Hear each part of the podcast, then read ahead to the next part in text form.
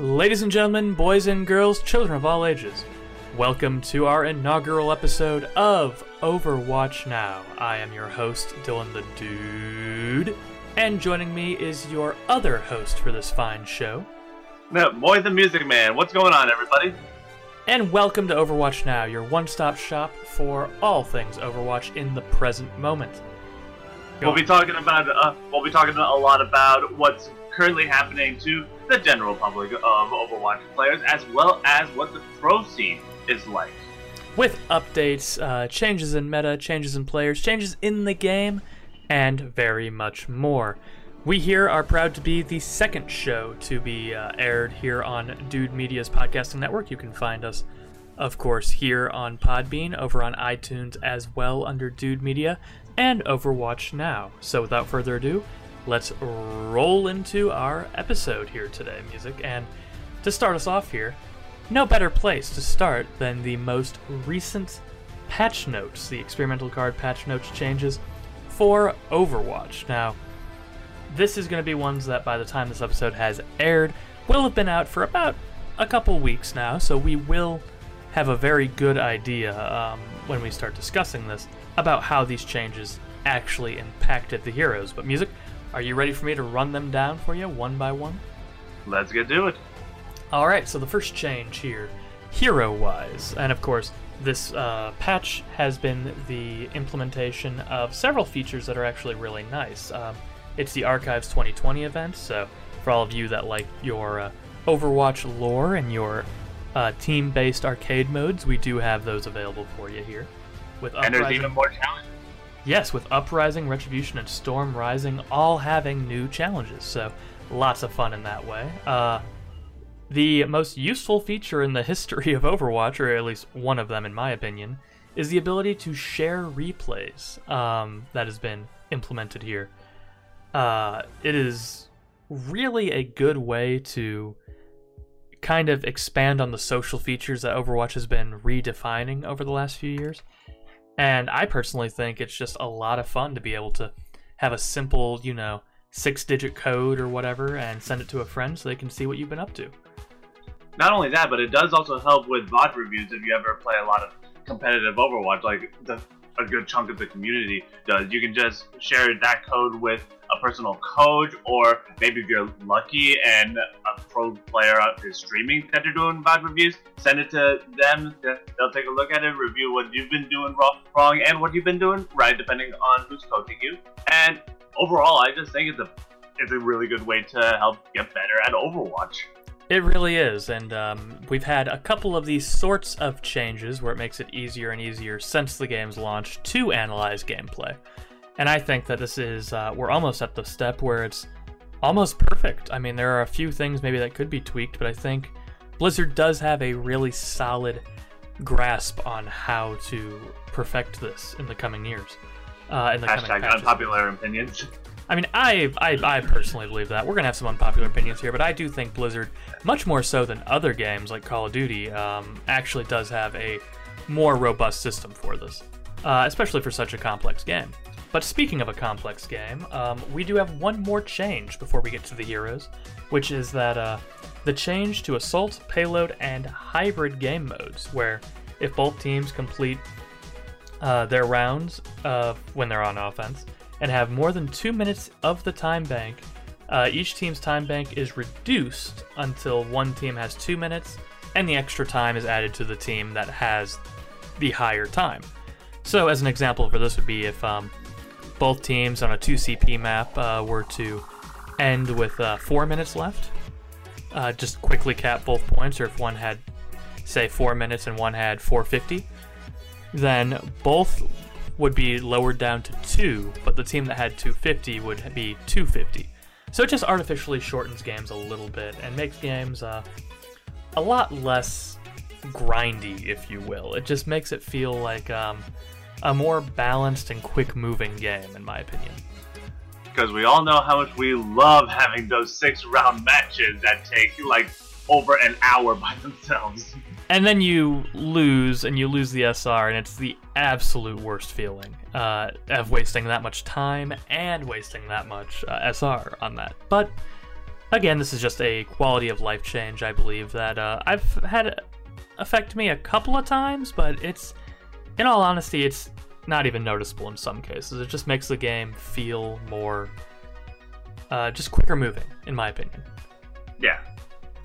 All right, now, without further ado, we actually get down to the big changes that people like to discuss, debate, and talk about. We're gonna go by these. I'm gonna go through uh, each of them and get. Um, we're gonna give our opinions on the hero, just very basically uh, how these changes affect them. Um, but then we'll do a complete, robust analysis of how they affect the meta after we go over each hero pool, so or after each uh, hero change. So, music.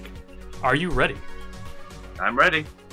All right, so the first change we have here is Baptiste, who has two pretty significant, uh, well, significant depending on who you ask, changes. Um, the first change is to his Exo Boots, his uh, jumping ability, where the charge time is reduced from a full second to 0.7 seconds. So that just means, for lack of a better term, he just gets to jump the max distance a slight bit quicker.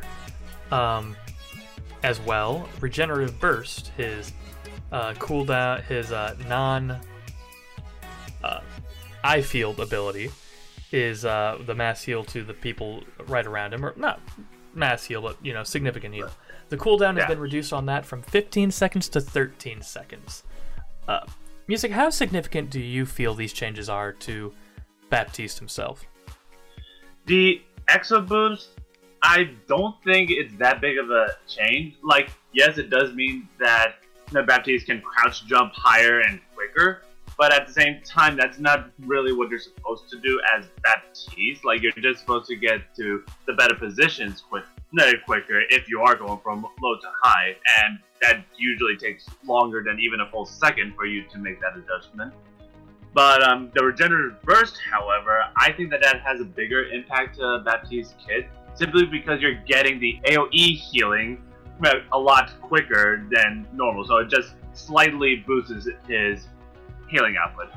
I I actually disagree a little bit on the exo boots. I think the exo boots is a little bit more important uh, for one reason, and like you said, you're usually supposed to use that to get go from low ground to high ground and get better positions. Uh, I've actually seen a lot of Baptiste um, using that ability in the matchups involving Mei. Uh, with the Mei walls, like they will have uh, their main tank get cut off by the Mei wall, and the Baptiste will be aggressively jumping over the wall so they can they can heal the hero or their main tank while you know being blocked off from that and some other area of denial effects um, as well. I don't think it's game breaking but i do think it is a very nice quality of life change for baptiste. And i do agree with you on the regenerative burst. That to me is one of my favorite abilities of his. It's just very simple but it does have an impact on the team. And it's a very impactful ability even if it doesn't get as much credit as say um, his damage output or his eye field, which is certainly the big part of his kit that is he is played for. Uh, I think it makes him an all-around more robust and well-rounded healer. Maybe. Next, next up, though, we're moving to your one-trick music, your off-tank one-trick, and it is uh, it's very simply on D.Va. The booster cooldown has been increased from uh, three seconds to four seconds. Go ahead and rant about how they're killing my character. uh, boy, just, to give context on my history playing Overwatch, I started competing in Overwatch as a legit die-hard D.Va 1 trick, so every time I see D.Va get uh, a nerf that's drastically bad, so to speak, so to speak, I that was my attitude, stop killing my D.Va. But this kind of nerf after after buffing her boosters, I feel like this would make D.Va more of a um, uh, I don't even know how to call it, but it's like with the cooldown being at three seconds for her boosters, she was basically fat tracer. She can get in and out almost in, instantly, which is not a bad thing, but it does get annoying. It's it's a lot of fun when I'm playing D.Va, but people that I'm doing it against, they're probably annoyed as all blank. but to change from three to four seconds, I feel like that means that D.Va players just in general would need to be more strategic about how to use their boosters because they're not going to have it as quick as the three seconds, obviously. but at the same time, it's still faster than the original boosters, which was like on a six second cooldown or something like that, if I remember. Yeah, I mean they they were. Uh, it was a lot worse back in the day. As someone Yeah. played from beta, um, D.Va has gotten a ton of changes, and I think this is just a very basic nerf that's not it. It's not anything unheard of. It's it, D.Va is a, uh, a hero in this game that gets changed a bit from time to time, and I think this is a, a very reasonable change personally. Yeah, no, I agree with that. and it makes it almost makes this next hero that we're about to talk about uh, even a little bit more interesting as um, i know a lot of the times uh, boosters would be used as a uh, immediate escape from some of the abilities of this next hero but let's talk about Mei. The nerf of the cooldown being uh, for the ice wall which is what both of these changes are affecting. Cooldown increased from 10 seconds to 13 seconds.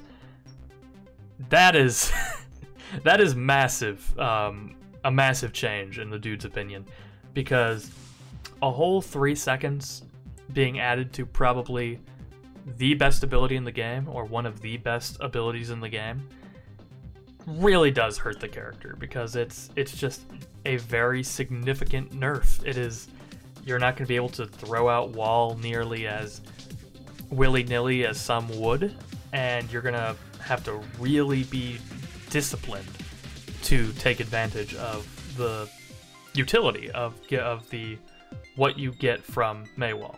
But then player collision also allows for large heroes to fit through one of the pillar gaps, which is also massive to me because uh, I'm a main tank player, and Reinhardt it was always the worst feeling in the world when you would break a pillar like a, like a one whole pillar and then oh no i'm too big i can't fit through i can't fit through i can't fit through. So you it would just basically be useless. So i'm i'm very happy with these changes as a main tank player. Um music how do you feel? Well, the cooldown increase, like you said, it is a significant change, mainly because team fights are normally won or lost within a second, maybe two, if it's that's pro- if it's that prolonged. So having a three second increase that does change up how many players are supposed to play and utilize their ice walls. The collision now, I feel like it's I feel like this is a good cha- change because as an off tank player, it just as just as much as it sucks having that one pillar space open but you're too big to get through. As an off tank player, one of my responsibilities is protecting the main tank. So on the other end, if my team does break one of the pillars, but I can't get through to help save the main tank, then that is just damn it. One Yeah. of those feelings. it, it is really a terrible one but speaking of main tanks that's actually who has been changed next uh, however slightly uh, Orisa's primary fire, her fusion driver uh, primary fire, has had its damage increased from 10 to 11. That is the end of her changes. Uh, I think they are nice changes. Um, not meta breaking by any means. No, not at all. To me, that's almost a, a quality of life change that kind of fits in with the uh, massive amount of healing that is still uh, in the game. Um, just it, it's just really nice. It makes Orisa feel like you can have more impact um, by just playing the game instead of being a resource shield bot, which you still are. Don't get me wrong, but uh, it makes you just feel like you can be more impactful in the fight. Well, right now the biggest ability that Orisa has in her kit is her hold ability, the ability to change your opponent's positioning on a whim. That is a pretty big ability. The fact that they increased her just natural damage output, even if it is by one point of damage, I'm not sure how I feel about that yet because of the other nerfs that happened to Orisa, like her shield taking longer on cooldown, not only that, but breaking easier. Her fortify also reducing less damage than it originally did. It did. Orisa is one of those like she's technically a main tank, but with all the changes that that happened to her, she probably fits more the flex tank role, which is not bad per se. It just makes it confusing as to who is playing main tank in some in some scenarios, which is why you often see Reinhardt preferred as. I, I can see what you mean there, and I think that's that's absolutely fair in many ways. But um, what is also fair, because we'll get more to the overall analysis of meta and compositions here in a minute.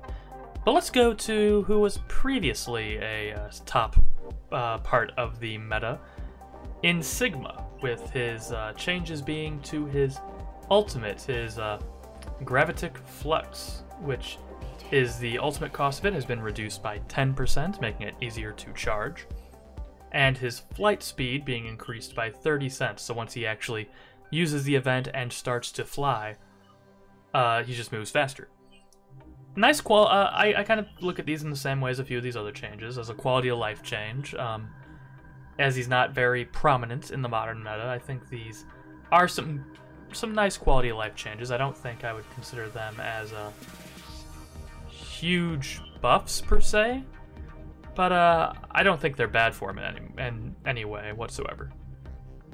Um, I disagree about the huge buff, mainly for the flight speed, because in the last patch, they made it so that when Sigma uses his ult, as long as he gets stunned or killed before the players drop from midair, that is when the ult, no, ult stops. So having that additional movement speed does allow him to be more mobile and dodge stuns. Granted, it still happens, and if it does on you, then, well, get good, I guess. But, uh, but yeah, just having Sigma not only get his ult slightly quicker, but also be able to move faster while using his ultimate to avoid being killed or stunned out of it, that I think is a significant change. Uh, I well, here's the only thing about that, and Sig, it's not enough in my opinion. Sigma is still one of the uh, during ult. He's still slower than other airborne heroes, um, especially one who we're going to talk about here coming up in a bit.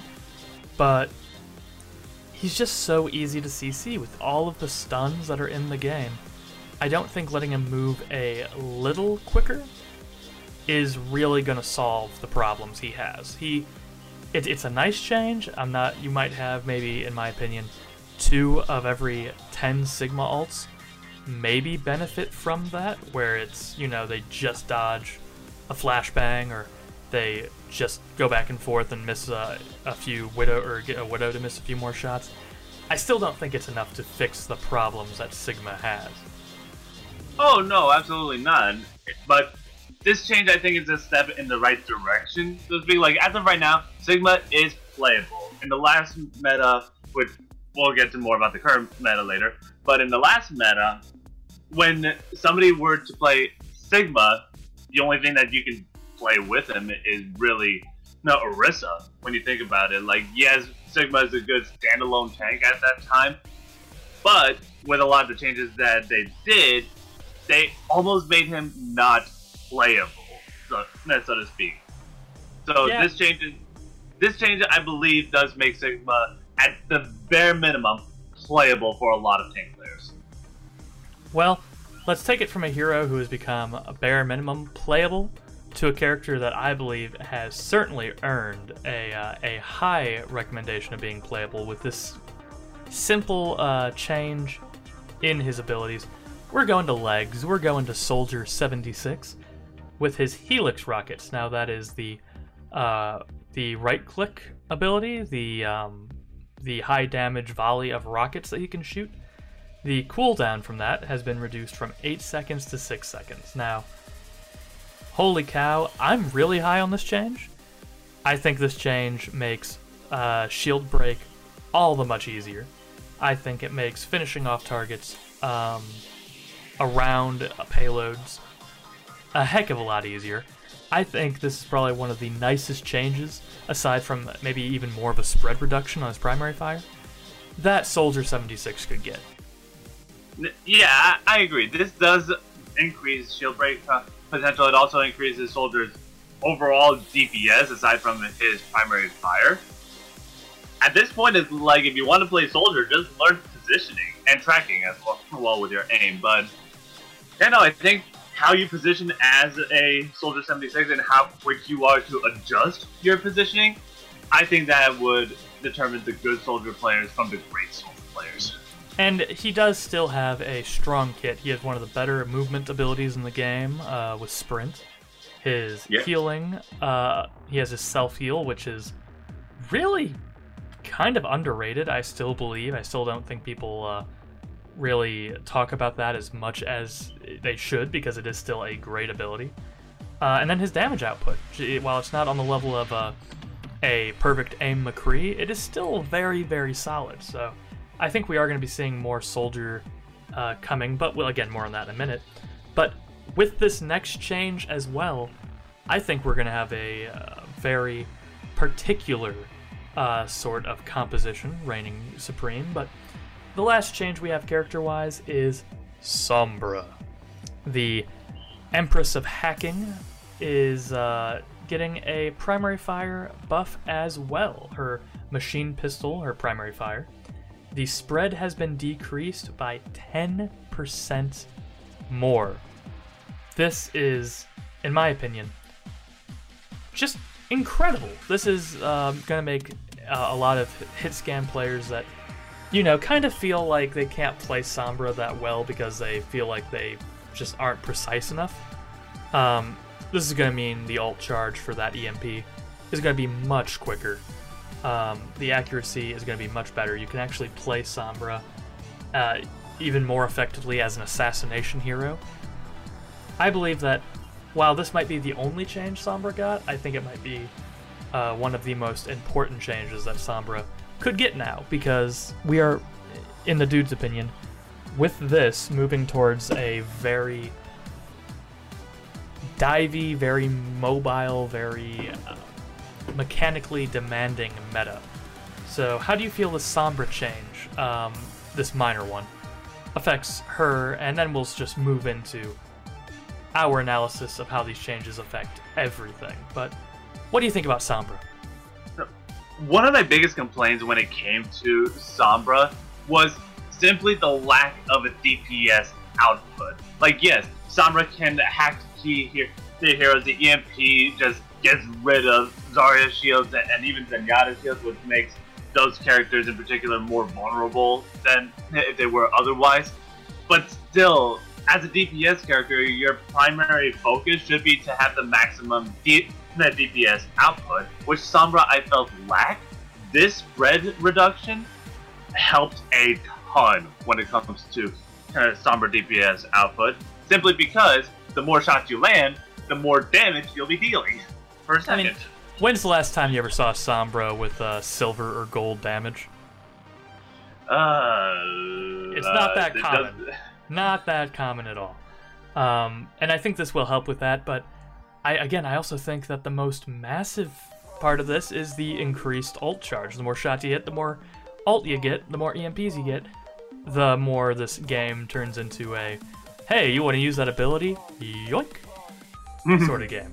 Um, which yeah, I guess I've had that happen. I've had that happen quite a which bit.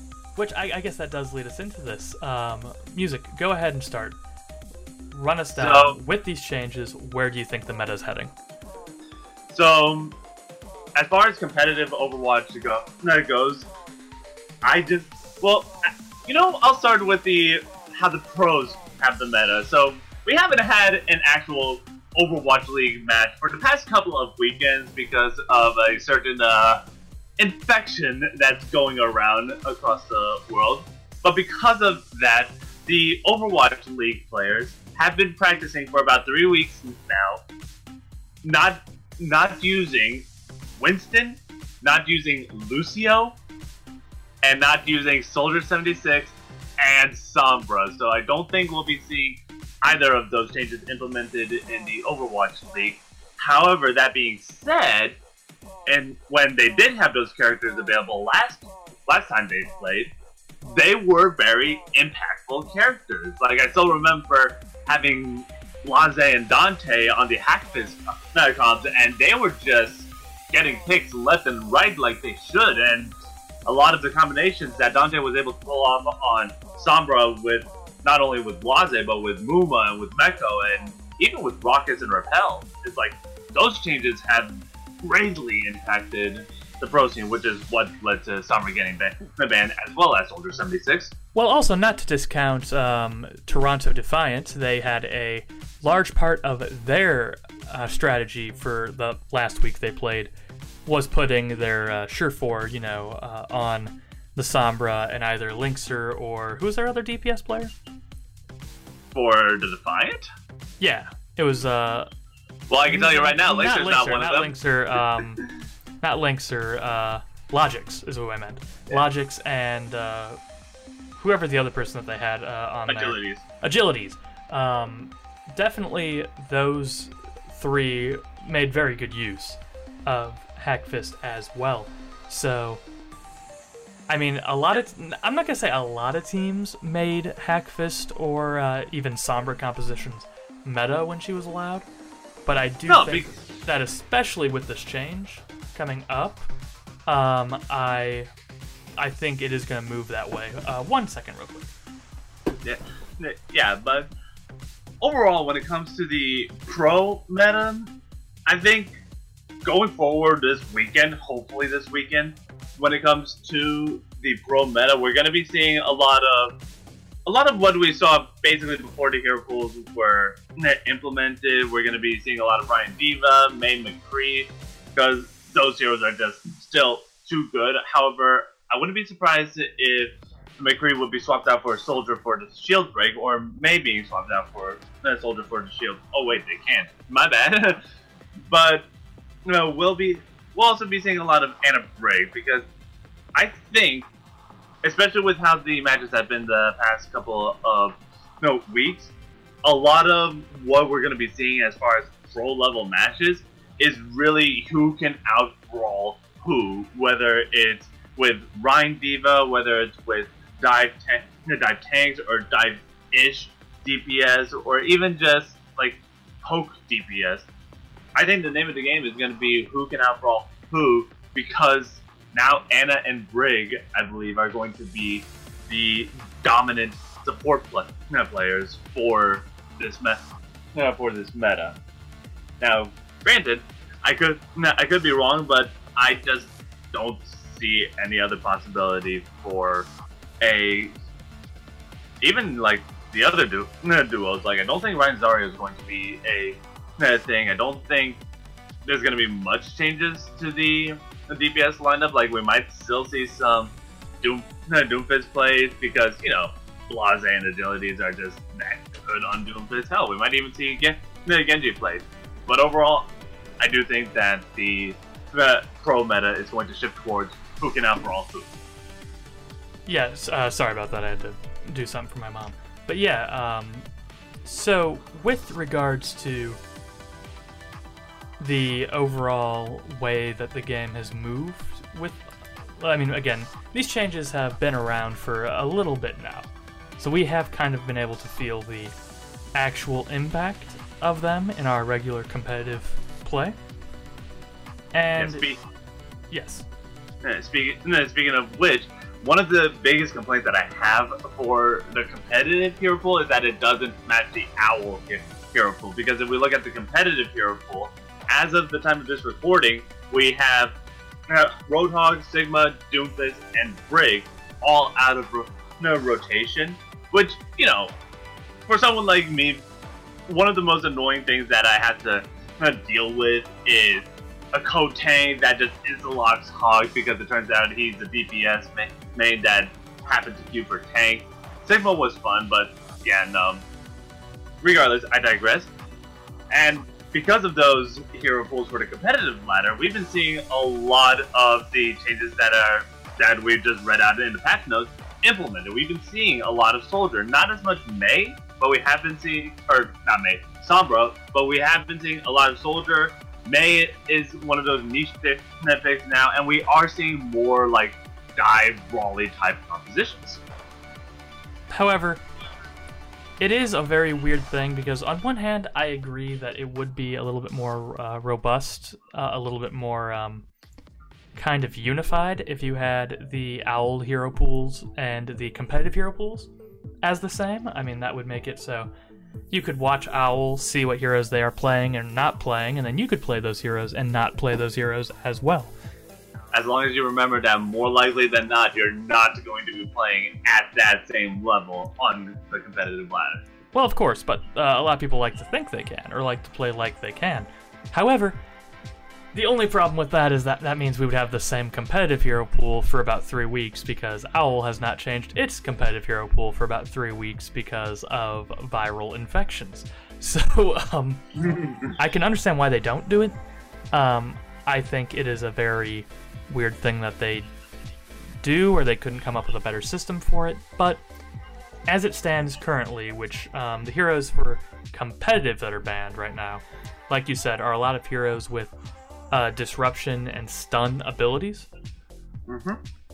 As a main tank player, that feels all fantastic.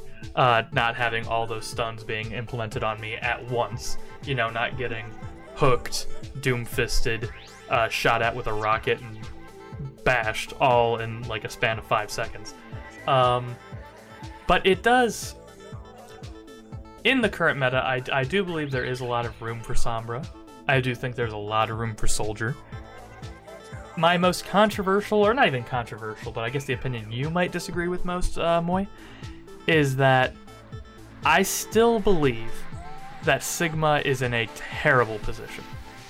There are not many instances, maybe only one or two instances across every map in the game, every game mode in the game, almost every composition in the game, I can think of maybe one or two ish instances where I would say Sigma is a good option to be played.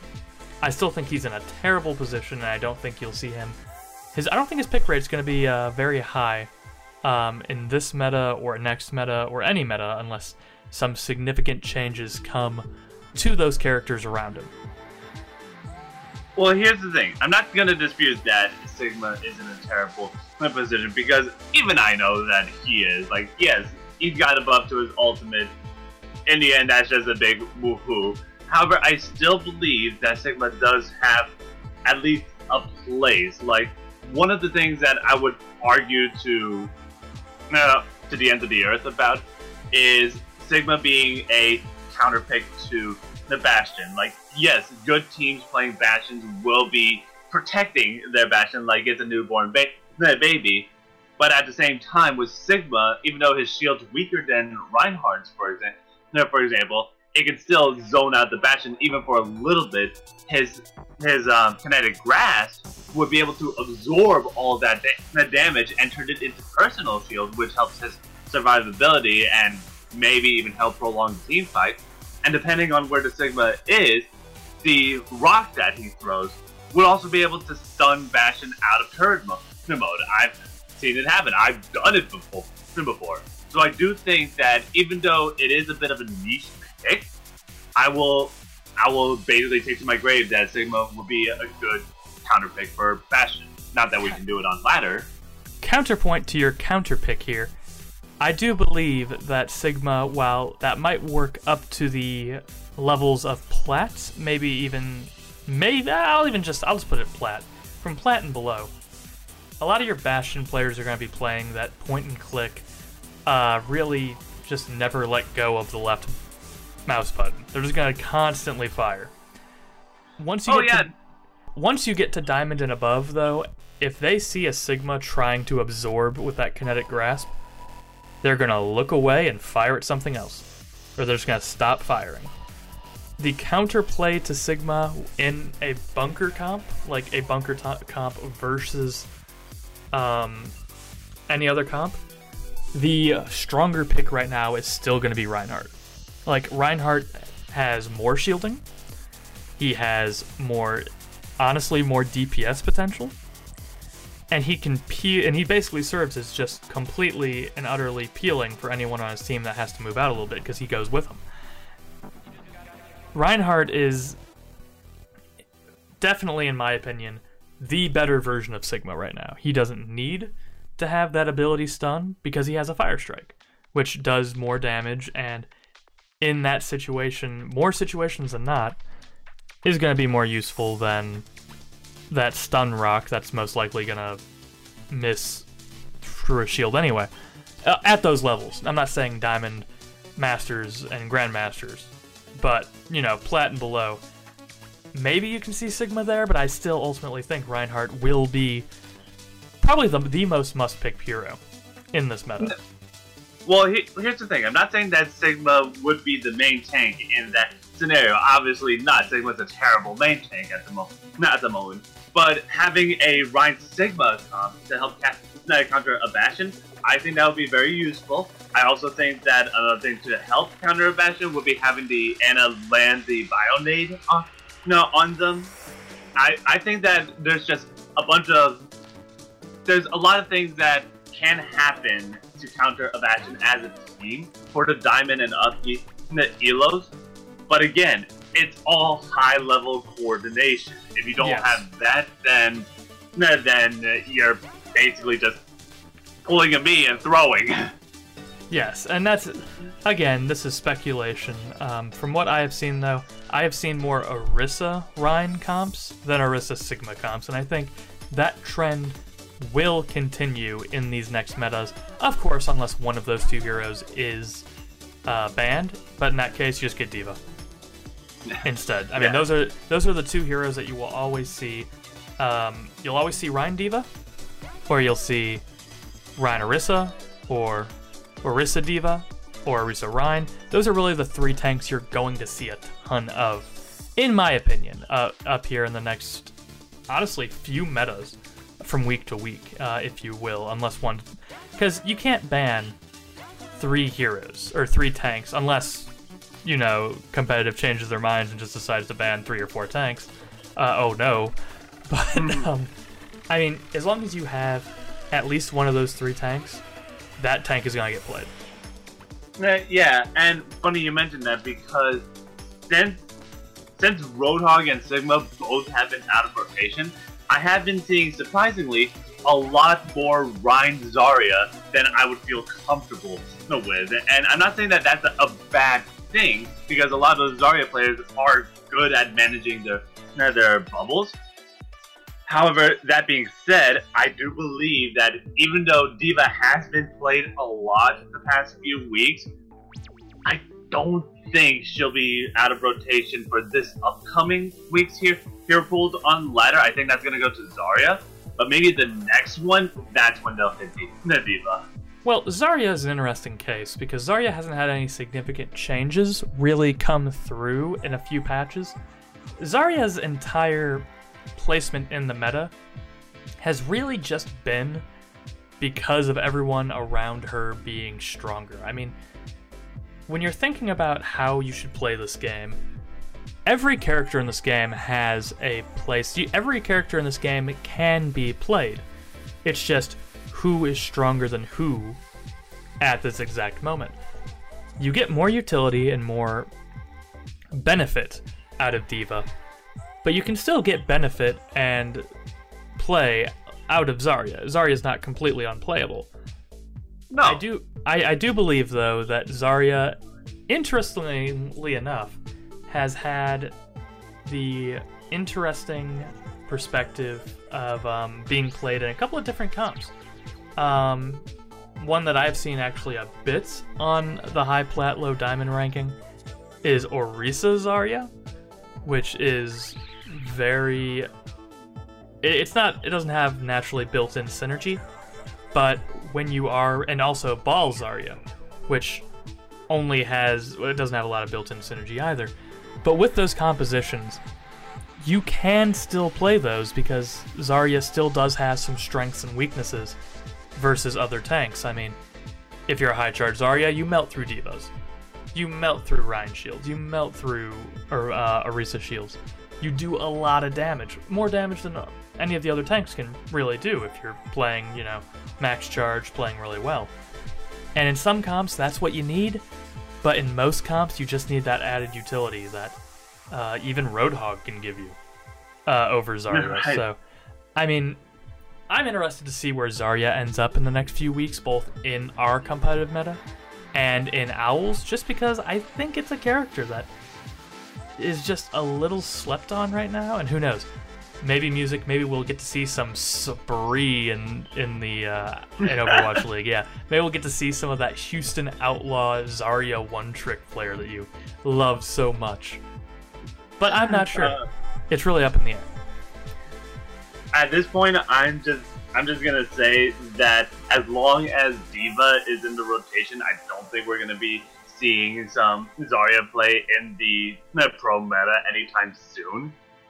But we'll see what ha- we'll see what happens. All right, now we do have, as far as we know, here at um, Overwatch Now, as far as we know, the upcoming games this weekend are going to happen as usual, or have they been canceled? As far as I'm aware, the upcoming matches starting this weekend, March 20, uh, 28th, we will be having some online ma- matches for Owl. There's actually a schedule already on both their website and on their twi- Twitter and any other social media pla- platform. And the way that they decided to to, do, to hold these online matches, I thought it was very interesting. So what what they decided to do, which ended up uh, not working out in their favor last weekend, was that they were no, they were going to give each team enough money to basically have a team house, so all the players can play basically under one unified network ba- uh, bandwidth, and to reduce any lag issues or compensation po- uh, possible. That didn't work out last weekend because of California's laws, where a lot of those uh, teams basically prevents people from be you know, from being together just uh, period because of this outbreak pandemic. Now that's that's one thing. The other change that I do want to uh, talk about is, despite all this, uh, this um, there has been another change that uh, Owl is doing regarding how they pick their hero pool, no, pools now to remove from rotation, so we don't have three soldier picks to, no, together. And uh, yeah, so what they decided to change from that, what no, was that um, depending on the pick rate, because they do have that bar of a 10% pick rate in an Owl, but depending on how often the hero is played, determines how many tickets they'll no, they'll have. Now, whether or not they'll do it online or through some sort of randomizer, that is yet to be determined. But what we can see, regard, regardless of what happens with what they do online, uh, um, if if a hero and owl over the next com- next coming weeks have a 10 to 25 roughly percent pick rate, then they get a ticket. 26 to 50, two tickets, 51 to, to 75, you know, three tickets, and anything over 75 is four t- is four tickets. Again, I don't know if they're going to use a randomizer online or how they're going to do the draw do the drawings, but that is a change that I feel like we should talk, talk about. So I'm sorry, Reinhardt, Zarya, and Reinhardt, Zarya, Mei, and Lucio players. Your heroes are going to be banned every other week at this point. so I am very sorry. You are going to have to learn to play more heroes than those if you are one tricks. But yeah, no, this is definitely going to kind of reflect the amount of play um, time that these heroes have a little bit more, a little bit better because again, this last time, Soldier and Sombra, they had a decent little bit of time played, but they weren't the meta by any chance. They they weren't like the the sole characters played at, at even above a 40, 50, or 60% pick rate. Now it's going to be more likely that those that do get played more actually get banned more, which I think is a good way of doing it. I very much approve of this method of banning or of, of adjusting the bans, but yeah, I'm sorry to those characters that I just mentioned. You are not going to see your one trick played every week in Owl, most certainly. But um, Yeah. I, I do like this though. Yeah, no, yeah, and speaking of Owl, like for anybody that's playing an open division, they just recently uh, made the change to where the hero pools are equivalent to that of Owls, which I think is a good, he- it's a good um, rule adjust, adjustment. As But I'm we, also as long as we Yeah. play the darn uh, uh, Owl plays their darn game, so they can change. Yeah, no, yeah, but but at the same time, it's like at the back of my mind, being uh, being a uh, D- D.Va main, uh, main, or hell, even call me a one trick. But no, but um, yeah, playing a lot of D.Va both on ladder and with my team. I know that D.Va has a pretty good chance of being banned for the next week that that I will play that plays. D.Va is just that good at high level competition, so I know that there's a high chance that she's just not going to be seen, seen one of these weeks. Absolutely. Which, which, you know, is a good thing that I don't only play D.Va. I do know how to play, I know how to play Zarya. I know how to uh, play, obviously, Sigma, Orisa, and really most other ta tanks. Whether I'm good at it, that's another story entirely. But yeah. Absolutely. So, I guess what we should move on to now here, if you are ready, Moy the Music Man, is that as long as things don't change, we do have a lot of games coming up this weekend. A ton of games, which I actually really like that they're doing because it means that some of these Chinese uh, markets are actually going to be able to see their Chinese players play at a time that makes sense to them because of time zone differences. So, I'm not sure if we're going to be able to watch some of these matches live unless we're just out of our minds. But oh, I talked up on I talked up on Monster Energy drink, so I should be good. Oh, okay, huge, huge. I'm gonna drink some Bang Energy. So, let's go through each game, and we're we're gonna analyze these. We're gonna see if we know, if we can predict, if we know what's gonna happen in these games. So, music, I will let you take it from the beginning. Uh, what's our first matchup for the uh, theoretical matchup for this upcoming weekend? If I remember correctly, we are going to be starting off this weekend with Guangzhou Charge versus the Shanghai Dragons. Now, uh, I don't know. It's like when I first heard of Guangzhou, I thought that they were not going to be the best simply because they were a Chinese team and they came in literally the season after the only Chinese team in all of OWL went the entire season not winning a single series. It is the actual worst losing streak in professional sport history.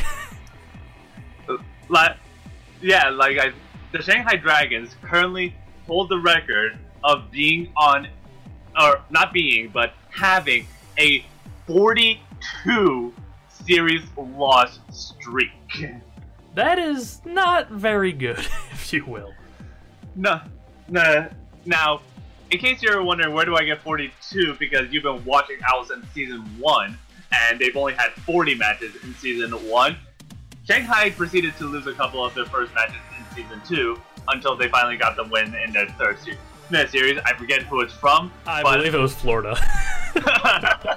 but but still, that moment, that victory that Shanghai had, that is something to be proud of if you're Shanghai fans, or even if you just like the Dragons because of their feat of having the worst uh, losing streak record. But anyways, I digress. The Charge, since joining the Overwatch League, has proven their worth to be anywhere between a mid-tier team to a high-tier team, uh, team, depending on who they play and what the meta is they're going to be around. So I do think that the Charge is going to have that edge of, no, over the Dragons. That being said, I don't think the Dragons are going to lose that easily. I think they are going to put up a fight, so this will be a fun match to watch.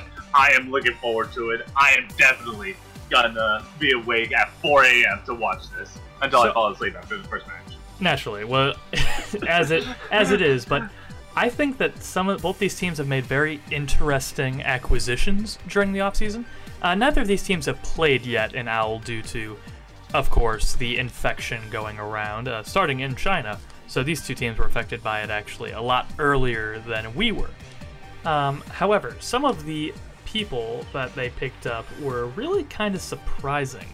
Uh, of course, the Guangzhou Charge actually have a mixed roster. They have a roster of Chinese, Korean, American, and Spanish players. Um, this is going to be a very weird team because they have they only have two tanks on their team, so they're going to be running Rio and Krong uh, the entire time, unless you know they pull some cheeky San Francisco uh, things and put a character on or a person on a different role. In my opinion, you still have uh, some of the best DPS in the entire league on this team. You have Eileen, you have Happy, and you have Nero, all of who are very talented at the roles they play, especially Eileen being a standout character from Chinese contenders. My biggest concern with this team is actually going to be the support, as you have Chara and Shu, who were, who were good support players, but of course they didn't really get Guangzhou anywhere last year. But you also picked up uh, Waya, who was another top tier uh, Chinese contenders player, and the former uh, insane battle mercy of the Philadelphia Fusion in Neptuno, who is on this roster. I'm not sure where you will see these, if you see those players come in, I don't know what the support line is going to be. I can pretty much, with confidence, say that Eileen, Happy, um, Krong, and Chara are gonna, or not Chara, uh, Rio are gonna be probably your four starters, like for sure. The support. Oh, I I agree with that. The support line is what I'm really uh, kind of confused with on that, and while I can be a little bit more uh, concrete with that roster, I have no idea what way Shanghai is going to go here. Because Shanghai has a full roster of five DPS players, three support, and four tank. And their entire team is just very good players. I am. Diya is absolutely insane. Geguri, the only female Overwatch player in the Overwatch League. Uh, Diem and DDing, both absolutely stellar uh, DPS players. Uh, Luffy, uh, L- Luffy and Lee Jaegon, both very good supports, although they're a little outclassed by their star support, Izayaki, who they picked up from the uh, LA Valiant. Fleta, who they picked up from the Seoul Dynasty, who, in a very hotly contested DPS line, also including Lip, another contenders player of note, it's going to be really hard to tell which of those five players is actually going to get played. And with a tank line including Void, Stand One, and Fearless, of course, Fearless being a huge part of them of their team uh, in first season and even parts of second season. I'm not really sure where who's starting Wait. on this team. I'm very uh, kind of confused. Wait, where did you see Fearless? Fearless is on this team. Yeah, Fearless is on Shanghai. Uh, okay, they might have not updated the roster then, because I have it in front, in front of me, and I don't see Fearless. But uh, anyway, he, he, was added in uh, January of this year. Oh, he was okay. That makes the most recent addition to the team. But yeah, that, so that makes sense. That makes sense then. Then, um, I do think that for the Shanghai, we're definitely going to be seeing a lot of the Ding. Like he's probably going to be their starting DPS all of not all around, and it's really going to be a fight between Diya and Diem. Um, I feel bad for Geguri because even though she's a good off-tank play, no, player, they have Void who is more flexible, so to speak. Like Geguri is known for being a Zarya no, player, which in the current meta is not it's not really what you need as a professional team. team. They do have Void, who has been playing a lot of D.Va, a lot of Sigma, now even a lot of Roadhog when those metas were around. So Void, I think, is going to be the starting off tank. The starting main tank, however, that is going to. I, I'm just going to predict it's going to be uh, fearless at this point. At this point, if because mainly because I haven't heard much about Stand One, but the support lineup, I'm looking forward to seeing uh, Luffy play, and I'm looking forward to seeing Izayaki play. I think those are going to be the starting support duo. So, in that vein, who gets the win here? In that vein, I I think that Guangzhou is still going to get the you know win simply because Rio is the better main tank of no, over Fearless and and Chara is just Chara knows how to keep his team alive, which is which is something that, that you kind of need as a support play, no player. Not to mention that Eileen is going to, as long as Eileen doesn't have to face the ding head on, he's going to have free free reign. Nero and Happy, both of them can just run circles around no around the others. And I do think that the starting support lineup for Guangzhou is going to be Chara and Neptuno, having Neptuno play Delu- no, Delucio. So I do think that Charge is going to take this. If not 3-0, then 3 to 1. Uh, I'm, I'm calling a 3-0 on uh, Guangzhou as well. Um, I think they're just a smaller, more practice team, and I think uh, they're going to have a lot more uh, team cohesion than the Dragons will, which I'm not saying the Dragons are going to get crushed, but I do think it's going to be a 3 0. Yeah. Yeah, no, that, that seems fair. And if you can stay up past that, we get the other two Chinese teams playing in our match two, which is at 6 a.m. on Saturday morning for us here in the States. That is the Chengdu Hunters versus the uh, Spark. It's funny, every time I think of the Spark, I think of that entire incident that happened with no, Krystal, which to anybody that don't remember that incident, so Krystal was the Spark's starting DPS player until he went AWOL on the team. Like he's still technically a part of the team, but we have heard absolutely nothing from no, from him since he went AWOL. So I have no idea how how they're going to um, handle that. Now that that being said, the Sparks do have other good no good players aside from Krystal. They have Ria as their star. Off, no, often they have Guxue from the Seoul. No, actually, no. I was thinking of Jester that retired, but Guxue they they've acquired from no also from the Seoul Dynasty, who is a stellar main main tank. They have Baz, Bazi and GodsB as really, I believe, is going to be their starting DPS, but uh, players. But other DPS players to look forward to are Adora and Sazen. Yeah, as and I think the Spark have the stronger support lineup as well, with IDK being their main support, and I think we're going to be seeing a lot of Mika as well. You see, I'm actually going to go. Uh, so, so you're saying they have a lot going for them. I'm actually going to go and just announce what I think right now. I think their opponents, the Chengdu Hunters, are to win this first game. I think Chengdu has a incredible flexibility within their team. Between Elsa, Late Young, uh, Ameng, and uh, Ating, all a full Chinese roster here, uh, with a couple players from Taiwan, but mostly a full Chinese roster. I think between those four, your tank line is about as good as any tank line can be in Owl. I think uh, Yveltal is one of the best and most underrated supports uh, in the Overwatch League. And with Jinmu and Bacon Jack, as well as other unproven DPS players like Leave, I just believe that they are going to be very strong and very unpredictable uh, here in their first matchup here in the Overwatch League of this season. I'm going to give them a 3 1 win over the uh, Spark, hands down, right here. I I think this is where you and I have uh, split opinions here because I don't think it's going to be a 3 1. I think it's going to be a 3 2. What I can't fully decide on is is who that 3 2 is going to go towards.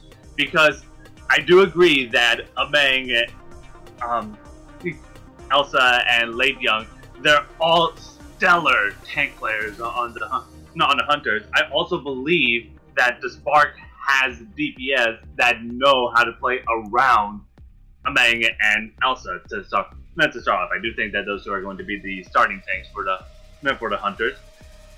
And the support lineups for both teams, I believe, are pretty even.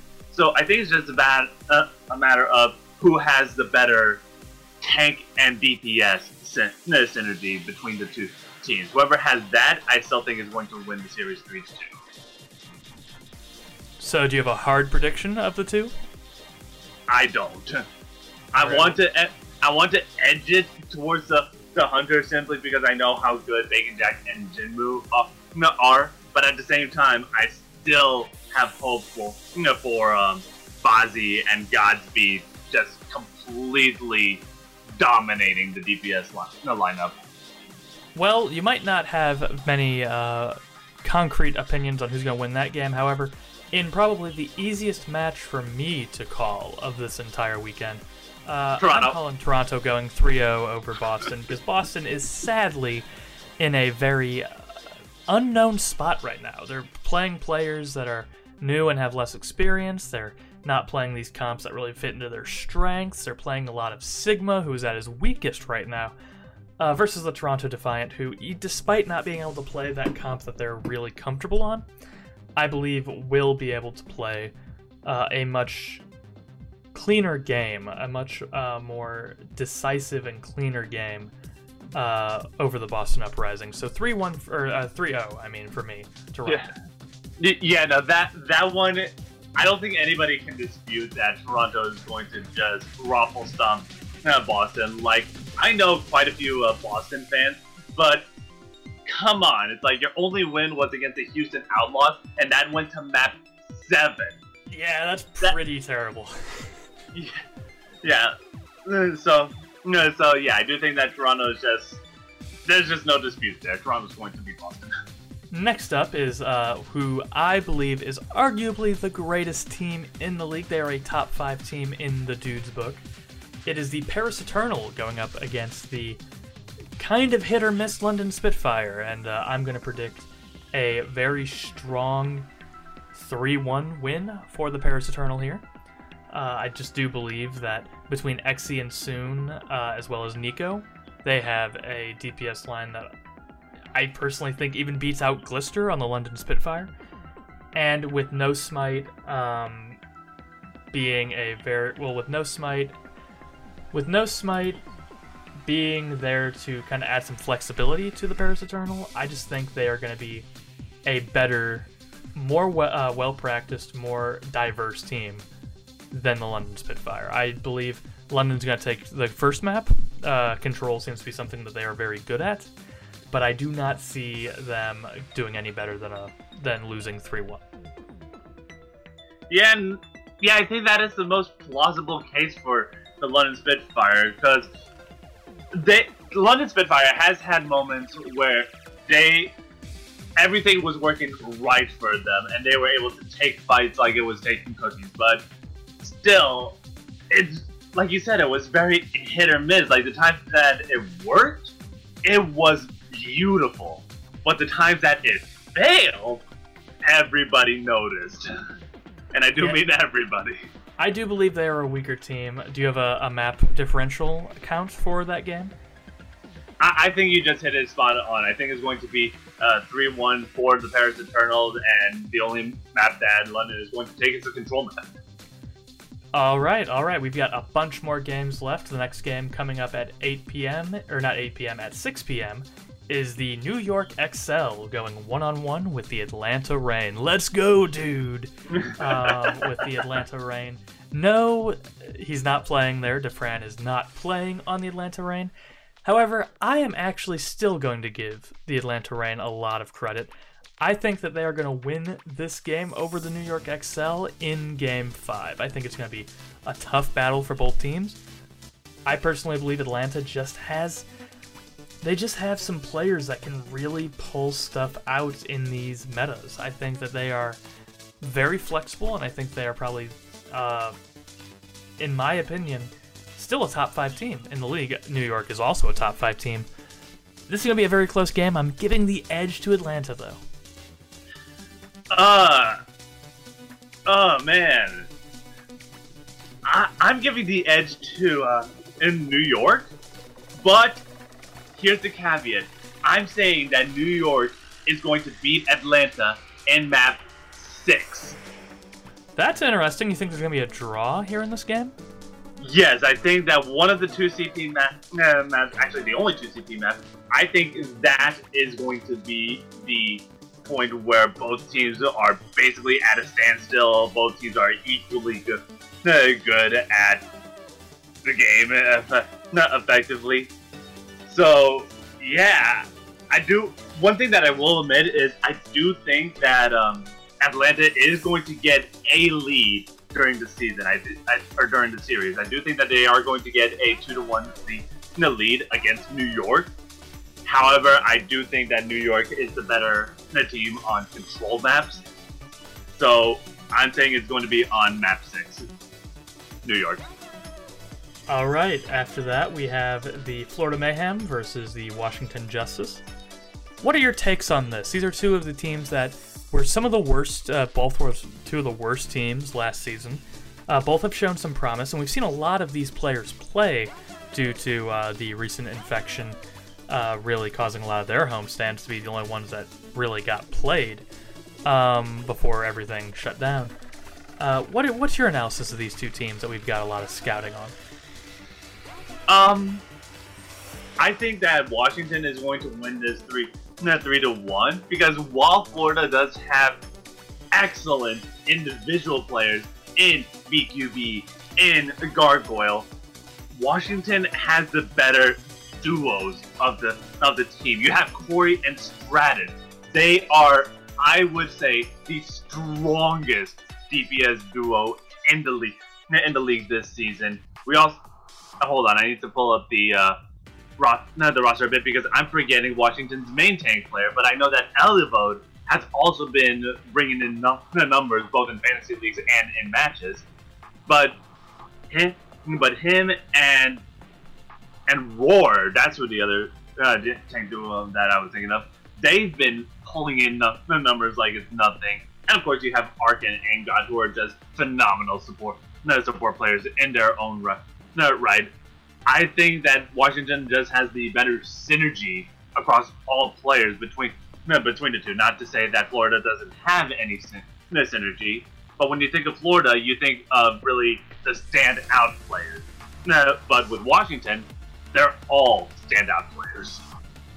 Well, you know, I'm actually going to disagree with you on this one. I believe Florida is actually going to bring it out 3 1 because in this upcoming hero ban, or this hero pool, I believe yeah. they have the stronger advantage. I believe Carrion is the better Reinhardt player. I believe that BQB is very good at the uh, at playing those heroes outside of Sombra, even though Sombra is his best character. And I believe that I don't think the Washington Justice really know what their playstyle is yet. They've lost many games that I think they shouldn't have lost, just simply due to some indecisiveness. I believe while Corey and Stratus are a very potentially dangerous DPS duo, I think their hero pools are not uh, diverse enough to really complement each other as well as uh, as BQB's uh, BQB and uh, who's our other starter? Oh, I, I would need to pull up the, the roster as well. Give me one moment. He's been huge. He's, he's done a ton for them uh, lately. BQB and Yaki. Yaki, no, yeah, Yaki has been insane, and honestly, I think they comp- I think the duos on Florida Mayhem actually complement each other better than the duos on Washington. So I'm going to say a 3-1 going in the favor of Florida. Well, I do agree that there have been moments that Washington just seemed like very indecisive on what they're not on what they were going to do. The times where they stick to what they uh, what they plan on doing, those I believe bring out the strongest like potential that that Washington has had, which is why I believe that they're going to have this win. Because I do believe that as long as Washington like plays everything by the book, how they've normally been playing when they do perform well, as long as they play like that, then there's really no team to stop them except for maybe one, which we'll get to in the next matchup. All right, run us down for us, music. All right, so after Florida Mayhem and Washington Justice at 10 p.m. Eastern, we have the San Francisco Sharks versus the Los Angeles Gladiators, and I believe that this is going to be a 3-0 towards the Shock. I disagree completely. I believe this is going to be a 3-2 victory for the Gladiators, and here is why. I believe that the Gladiators have some of the best and most practiced um, players in the league. Uh, personally, I believe that Big there's no better support duo out there than Shaz and Big Goose have been playing with each other for years in this game and have always been a star uh, support duo across the entire league. And with the added uh, Ana expertise of Paintbrush being able to be thrown in there uh, just in case, I believe they're going to be probably the strongest supports in the entire league. And with the greatest off tank in the league in space, and one of the top um, uh, translators slash strategists in the league also being able to fill in on off tank with Bishu. I believe that even if Birdring might be washed, um, even if OGE or Cloudy might not be that flexible, I still believe that this team, pound for pound, is one of the stronger teams in the league, and I'm going to call it a 3 2 win for the Gladiators on the backs of them and Mirror, who is the only, uh, to my knowledge, the only uh, Vietnamese player in the Overwatch League, but is definitely a star and will be a star for years to come.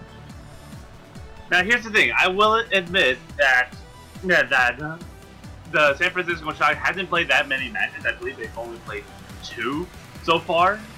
But in both of those ma- uh, matches, they have shown that they know how to manipulate their opponent. Super excellent main t- tank player, just in his own right, against not against both of his oppo- opponents. And with Choihyobin being his co-tank, both of them seem near unstoppable. Unstoppable. Not to mention that they have the likes of Moth, and for that one, no one match uh, of uh, Architect on support, both of them just like this entire team. I feel knows how to play the tempo game a lot better than than the, the Los Angeles Gladiators. They know how to basically turn every fight into a victory for their own favor. They've shown that numerous amounts of times, even in the friendly match that they've had that they've had just yesterday, even where even when they're playing characters or players off roles, like I believe they had a, no Architect and Violet for no for their support line, no lineups well, Violet is a support, but anyway. Well, I was just like, come on, just call Architect yeah. support at this point because that's what he is. He's yeah. a support player now. I'm yeah. not gonna believe otherwise. Yeah, yeah, but but still, it's like they've had Sinatraa, Striker, Rascal, and and as all of those players played for no, during the friendly match, and they've even had some stage time, and all of them performed super, pardon the pun, well. Well, and I, and I don't disagree that's going to be a close game and that these two teams are two of the best in the league. I just believe that the Shock are going to lose on the merits of their support line because I believe Violet is a not meta friendly right now. I believe that Moth is probably one of the best supports in the league. I'd put him up there in the top, probably five or six. But I'm not sure about Architect. He's their support sub at this point, and I think versus Shaz and Big Goose and Paintbrush, I think they just lose out there. And I think that's going to be really the big difference maker because I don't personally believe that the DPS on the Gladiators is bad. I just think the DPS on the Shock is so phenomenal. But I think that's the. I, I don't. I think. I, it's going to be a very close match, but I do believe that we're going to be benefiting from a very support heavy uh, game, or a very support uh, focused game when they play tomorrow, or not tomorrow. This next this week. Here's the here's the thing though. Here's my counterpoint to this. I think that we're going to be seeing a lot of Ana Brig. I've mentioned this before. I think we're going to be seeing a lot of Ana Brig as a support duo. Architect played Brig in Goats meta. So Architect Ar- knows. Architect, Architect knows is to... stuck on support. He is going to be too hungry. I am predicting that he is going to try to play in the way that Goats would, and I don't think that's going to work for him. I, I think this is the most uh, argumentative that we've been uh, across all of these seasons. But, but yeah, no. Bottom line, this is going to be a close game. No game. I still think Shaka is going to take the victory, but I don't think it's going to be an easy victory. That we can both agree on. Speaking of easy victories, uh, the next game that happens at midnight, uh, 12 a.m. on March 29th on Sunday, is the Seoul Dynasty versus the Dallas Fuel, and I believe that the Seoul Dynasty are going to lose this game 3 0 because I believe Seoul is the most overrated team in this entire league, uh, right next to London, and they have not shown me anything yet to make me think otherwise. Well, I mean, it also depends on what they decided, you know, what they decide to uh, play or who they decide to know, play. Because when you look at the fuel, you have you have Gamsu and Note as, the two probably best, you know, best tank duo in the league. Maybe even no, Trill instead of Gamsu. No, Gamsu. But you also have DPS players like Decay that can just click heads with on a short no, no notice. And Do and Doa, like yes, I, I, can make an argument for both Zachary and AKM, but we haven't really seen them. But Decay and Doa, both of them have been pulling in numbers for the Dallas, the Dallas Fuel. Like even in the Dallas versus versus Boston, Decay was just mollywhopping Boston's star DPS player in in color hex. And I'm even willing to say that that Crimzo and Closer are probably probably the best support duos, or at least one of the top five support duos in the entire entire league. So there is definitely a lot going for da- Dallas here, and Seoul, I'm I'm just not that confident on. Like, I do believe that they have the potential to win, but it's just not there. I think that they are going to have a bottom eight performance this year. I just don't believe in the team. I don't believe in Seoul's ability. And I believe that they were overrated even from the beginning of season one of Owl. So I'm I'm gonna chalk that up to an easy uh, 3-0 for the Dallas Fuel. I mean, I wouldn't go that far, but I do believe that Dallas is going to to win. After that, at 4 a.m. in the morning on Sunday, we get the Chengdu Hunters versus Shanghai Dragons, the two Chinese teams that didn't play each other the previous day. I am still going to give it to the Hunters, who I am going to give as the. I'm going to call the. I'm going to label it as so. I'm going to label it as Chengdu, Guangzhou, uh, Shanghai, Hangzhou, because, like, in terms of best to worst. So I am going to give uh, Chengdu the victory here. Um, very much just for the flexibility and the star potential of their players, and being a little bit more practiced than the Shanghai Dragons at this point. Yeah, I, I agree. I do believe that the Hunters do have the advantage here. Here, I'll say they do have the better players just in general. Because really, even now thinking about the Shanghai, you're really looking at their DPS players pop, popping off, which is not what Overwatch is about. Overwatch is more about the synergy and the coordination between the DPS, the tanks, and the supports. And if you're only looking at the DPS players popping off in any given match, then that that's just not going to turn out well for you. So I do think that Chengdu is going to have the have the win here, whether it's a 3-0 or a 3-1 is yet to be determined. In that same vein, I'm predicting the same thing, a 3-1 for the Guangzhou Charge over the Spark. Yeah, I can see that. Good because we have a few more games we got to get through with some new and unique teams that we haven't talked about yet. Uh, at 2 p.m., though, we get the New York XL versus the Boston Uprising, the uh, local state rivalry that has been going on for years and years and years.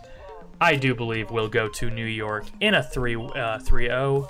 Just, again, Boston being arguably the worst team in the league right now, it's very questionable if they'll be able to beat New York.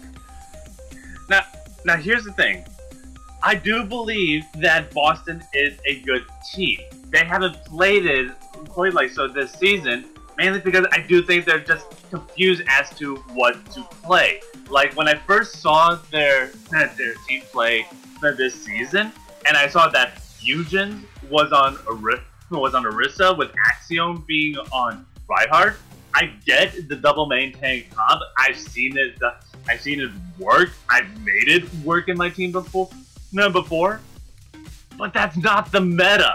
And you have both players as dominant Reinhardt plus meta players. So it's like that to me was probably the biggest questionable play. However, I do need to uh, give some condolences to to uh, Axiom, who has been feeling ill late, uh, lately and is on medical leave from Boston not from the, the same viral infection that has been causing all these online plays to happen, no, to happen, but still, pretty bad. No, pretty bad. But yeah, unless Boston gets their acts together, I don't think that I think that their one match that they beat Houston is going to be their only victory this season. It very well might be. I mean, with these next uh, bunch of games, I'm actually going to be predicting something similar because I believe a lot of these games are kind of lopsided that are coming up. Uh, kind of like that. But again, Boston has potential. I just don't know if they are going to be able to recognize it. Um, just like in this next game, I believe the Toronto Defiant versus the London Spitfire. I'm giving this to London in a 3 1. I do believe um, they will be able to clutch it out a little bit. Uh, I'm not going to say it's a dominant game, but I don't feel like London, even though I think they're one of the most overrated teams, I don't believe they're bad, and I think they will be able to take out a struggling Toronto Defiant. I don't think Toronto's struggling that bad. Like, yeah, they had some rough performances, but again, they were up against top tier teams like Atlanta, like New, like New York. Any team that's going up against a team, a team significantly better than them is going to struggle. I don't think that's the deciding factor. With London, however, they struggled way worse than Toronto, so I do think that Toronto is going to come out with a 3-2 victory in this match. Uh, I'm gonna call it 3 1 for London, but I could be wrong, and I very much hope I do, as I do like Toronto. They are one of my favorite teams to watch, but I, am not sure about them. I'm, it's just too early to tell. What's not too early to tell, though, Florida Mayhem versus the Atlanta Reign. I'm giving a 3 1 victory to the Atlanta Reign. I oh, think. I was going to give it 3 0. No, you see, here's the thing. I think Florida's better than that. I think Florida has a lot of star potential as well. Um, I believe they are talented. Uh, Atlanta's just on a whole nother level, though. I, I, I believe they will drop a map of being overconfident, maybe playing Torb a little too much, but I think Atlanta will get the victory here. Now, this next game is one that's actually going to be a little bit more interesting for us, as it is uh, at 8 p.m. in the uh, main event or in the uh, prime time time of the of the matches. The Los Angeles Valiant versus the San Francisco Shock again, I'm giving this to the San Francisco no, Shock. I, I think that we'll, we'll win the San Francisco Shock. This matchup is the tanked lineup. Like, you and I are both playing playing a fantasy league uh, as well, and you know that I have Gig from the, the LA Valiant. I'm a little bit shaky about him because of how poorly he performed the last time the, the Valiant play, played versus Choihyobin and Super on the San Francisco Shock, I think they're just going to like flick the Valiant tank lineup like it's basically just dust off their shoulder.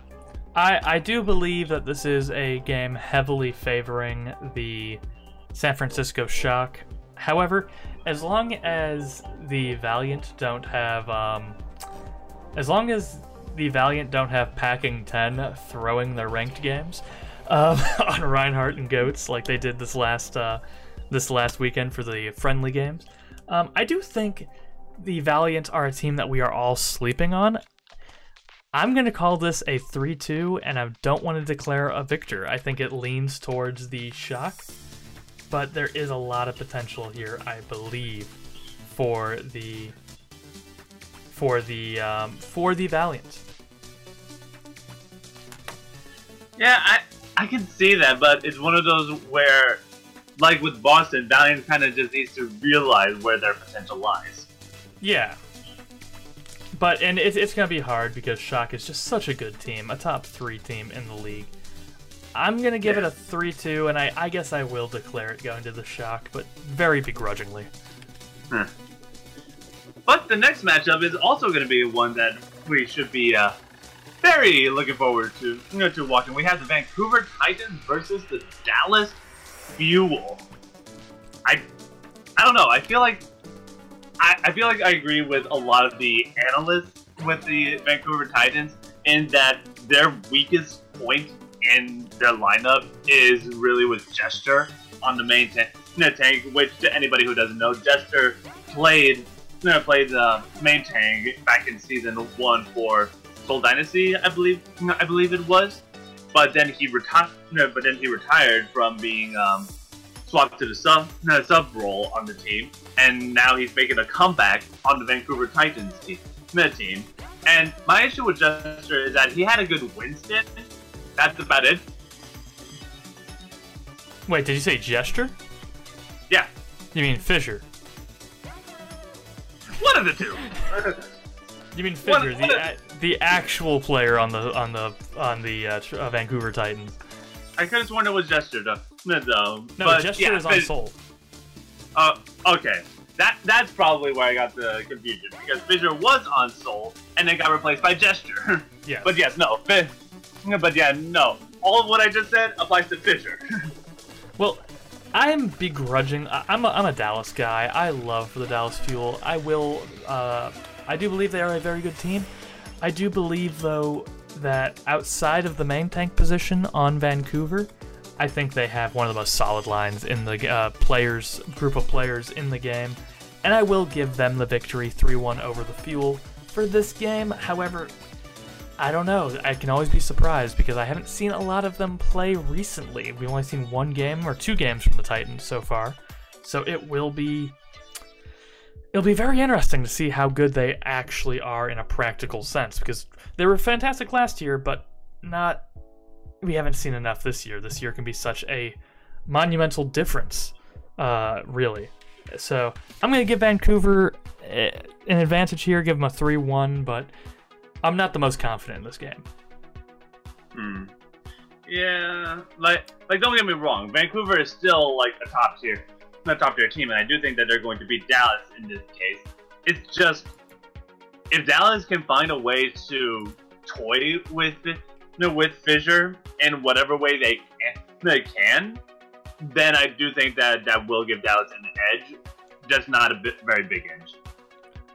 But anyways, But in games I'm completely and totally sure of, um, the last game happening at midnight of that night, so technically March 30th, uh, Monday night at midnight, I am going to claim it. The Gladiators are going to stomp over Seoul Dynasty. I do not believe Seoul will be able to pull anything out here. Uh, it's it's the Gladiators. I believe they're a top five team. I believe they're going to win this hands down. Yeah, no, I, I agree. The gladiators are going to beat beat the Seoul. They just the gladiators just seem more well versed, so so to speak. Like they have star play, players in their own right, right, but it's it's almost like they're one of those teams where it's like you you say you name any of their players and say that they're they're a star player on the team, and the rest of the team is like, yeah, so Sorry, Like Tobi. Sorry, Tobi of the Seoul Dynasty. But but and I Yeah. also was not very impressed. Uh, I was impressed because I got to see both these teams play this last weekend. Uh, granted, they were friendly games, and uh, there was a bit of memeing and a bit of trolling going on in those games by at least the Gladiators.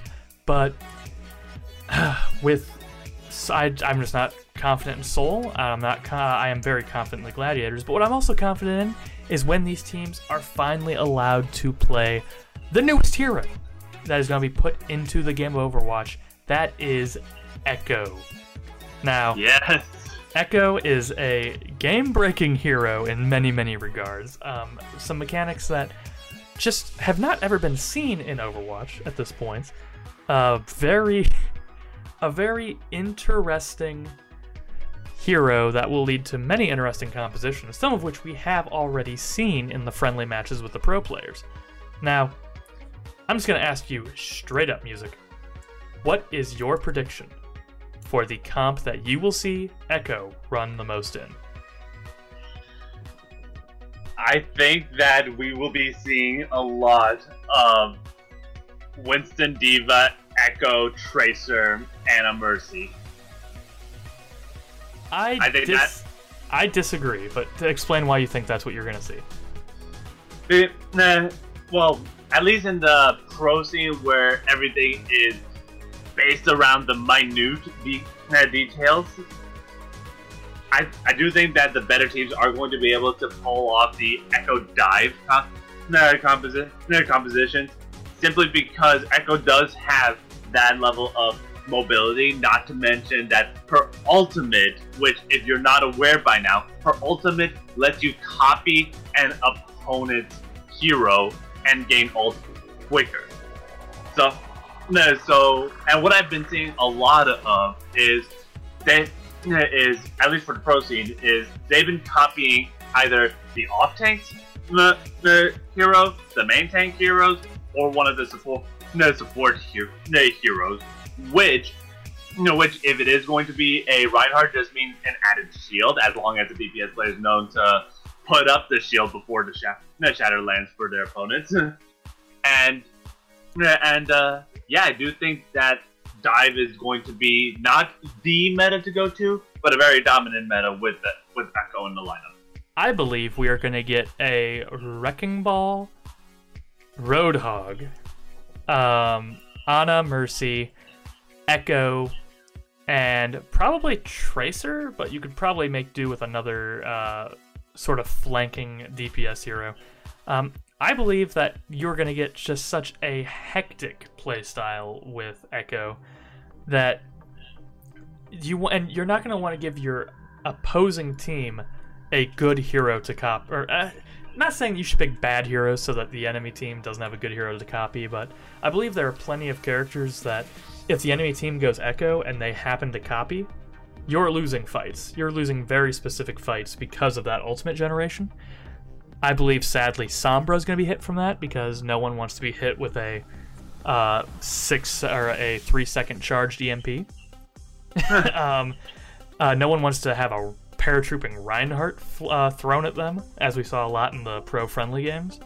Um, I also think that's why you're not. Gonna, I also think that's why you're not not going to see a lot of Brig or uh, Lucio, because if those get copied, almost immediate ults that get you a ton of value.